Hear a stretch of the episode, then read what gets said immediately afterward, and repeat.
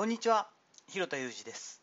スポーツトレーナーとしてアスリートスポーツ現場でトレーニング指導をしたりスポーツ施設や現場のディレクションをしたりトレーニングやトレーナーの働き方について情報発信をしたりしています。最初に告知をします。ノートのマガジンにてトレーニング指導や現場での立ち居振る舞いのヒント集という有料記事をまとめたものを販売しています。現在11本の記事となりまして1480円です。今後も更新していきますのでテーマにもし興味あればお買い得だと思います。URL 貼っておきますので一度チェックしてみてください。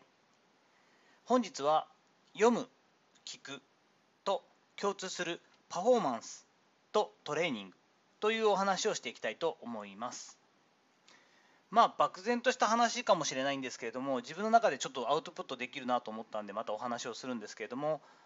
読む聞くということでインプットをするこう取り方としてですね運動しながら走りながらみたいな感じで音声を聞くことが習慣したり習慣化していたりします。運転してる時なんかも多いんですけれども私の場合この辺が一番多いのかな。お風呂とかの時はさすがに音を聞くってあんましないんですけれども本を読むとかね新聞読むとかねいう読むのと聞くのではですね、まあ、読書との違いはちょっとあるんですがこれ違いに関しては明確に表現するのって難しいなと思っていて、まあ、どちらかというとこう対談形式だったりお二人でこう雑談みたいに話してくれてるとか、古典ラジオなんていうのはま3人がメインですけれどもくるくる回しながらこうストーリー展開するように雑談するように話すけれども中身がしっかりしているみたいなのは珍しいんですけれどもそういうもの以外で言うとなかなか読んだ方がしっかり頭に入る部分もあるけど聞くところの聞くというそのインプットの取り方のちょっとこう癖というか難しさとか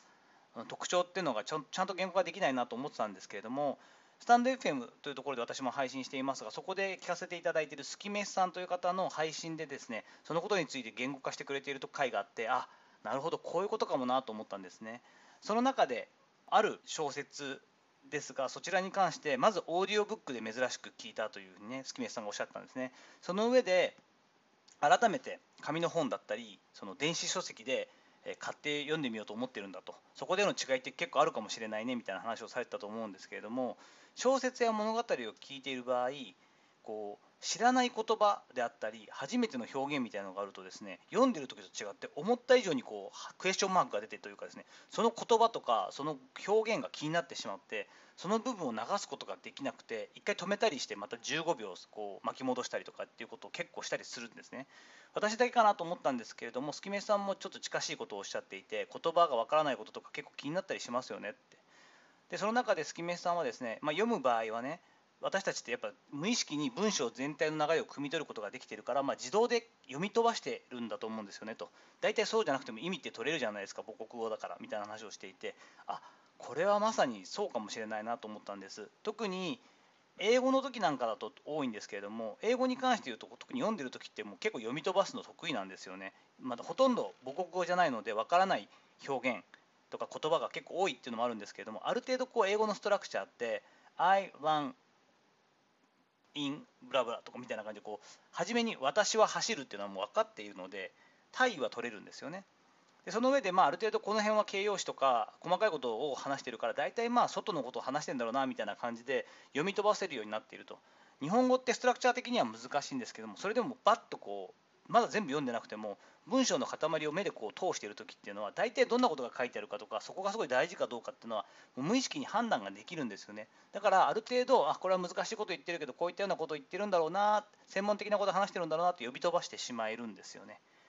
これが聞いているとなかなか一言一句しかも特に聞いているとですねその次に何が来るかっていうのは読めないのでその聞いてることが全てですから何かわからない言葉とか表現とか出てくるん？ってなっちゃうっていうのが多分私にとってのその違和感というか読むと聞くのの一番の違いなのかなというふうに思っているんですね。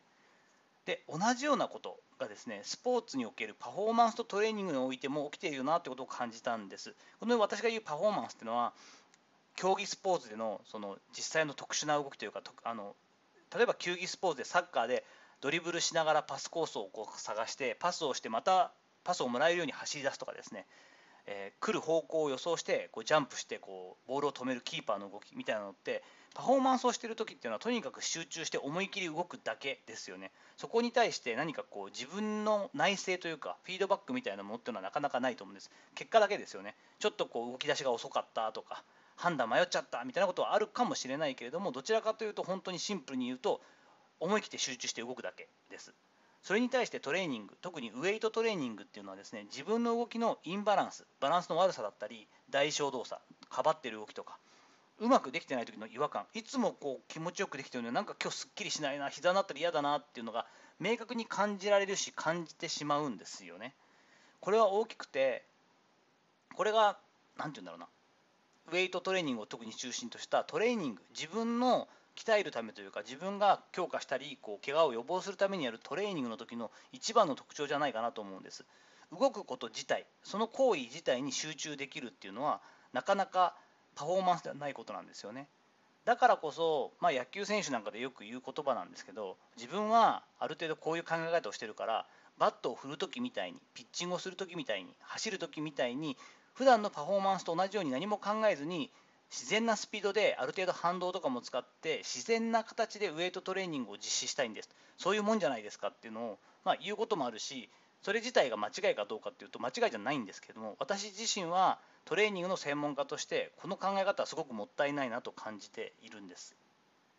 あれという違和感であったりわからないところっていうのを分析して自分の体の中でどういった癖があったりどういうことが苦手でどういった動きになりがちかっていういうことをちゃんとこう分かっておく。その上で今まではこう例えば右手と左手の使い方でどうしても左手のこの部分っていうのは使い方が下手だし嫌だから右手でかばってしまうとか右手の方でうまく使ってしまうみたいなのをクリアできるようにしていく。そういうことがトレーニングの意義でもあるしただ筋力を鍛えたりとかですね。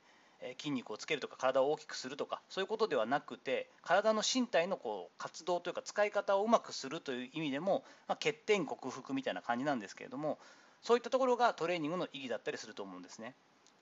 まあ、ちょっと最初の聞くと読むの話じゃないですけども聞くっていう時でもトレーニングっていう時でもある程度その違和感が出たところに関しては流さずにしっかりと立ち止まってその言葉を調べたりそのなんでこう自分がすっきりと動けないのかとかなんとなくこう右と左でとか前と後ろでとか上と下で張り方が違うのかみたいなのを探していく。そういったこうちょっとこう一リサーチというか一つ分析というかこう立ち止まって考える。そういったことが大事になってくるんだろうなということを思ったりしました。